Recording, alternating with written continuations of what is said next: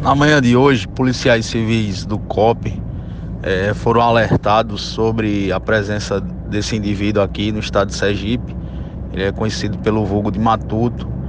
Equipes do DEIC, da Polícia Civil de Alagoas e da Polícia Rodoviária Federal, também daquele estado, estiveram na sede do COP. Eles é, vinham com informações, conduziam investigações acerca desse indivíduo e, é, após diligências, ele foi localizado em uma chácara às margens da BR-101, no município de Laranjeiras.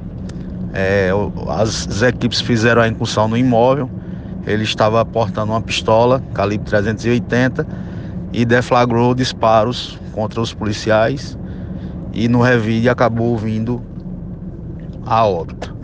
Esse indivíduo tinha um histórico bastante violento, é, de roubos a bancos, carros fortes, homicídios, inclusive de policiais.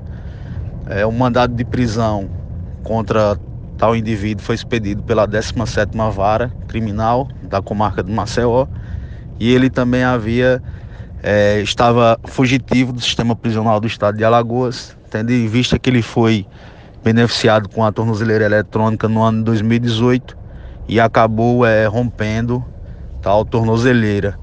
O canil do, da, da CORE, da PC de Sergipe, também auxiliou nas diligências tendo em vista a informação de que no aludido sítio é, também seria armazenado substância entorpecente.